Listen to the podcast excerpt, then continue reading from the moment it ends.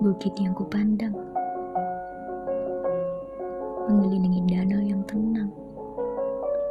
Betapa beruntungnya si danau tak punya gelombang, karena dijaganya oleh bukit yang menjulang.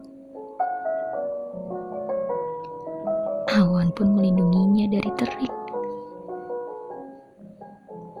Danau tetap terasa sejuk, walau mentari menyertai.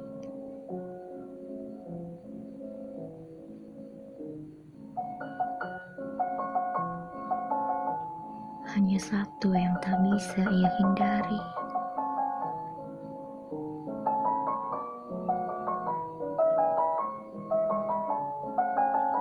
Adalah saat hujan sudah membumi.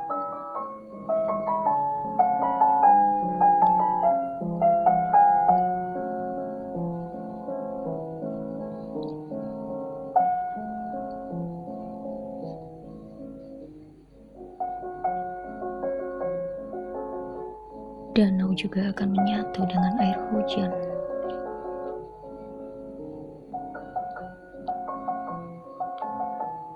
Danau juga akan merasakan langit yang kelam.